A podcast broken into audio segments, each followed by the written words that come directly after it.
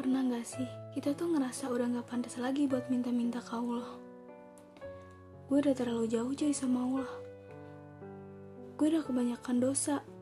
Gue malu buat minta-minta. Padahal Allah sendiri yang bilang, Wahai hambaku, mintalah kepadaku, pasti akan aku beri, kata Allah. Sebenarnya kita tuh gak bisa nyamain kita sebagai manusia dengan Allah karena kita, kalau ada orang yang berlaku salah ke kita, pasti ada aja tuh rasa gimana gitu di hati. Entah kesel, hmm, gemes, atau bahkan sampai dendam. Nah, enggak dengan Allah.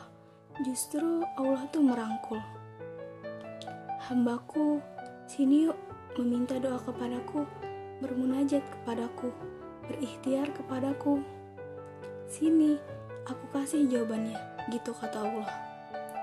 Maka kita nggak boleh ragu, karena Allah tempat terbaik untuk kita meminta.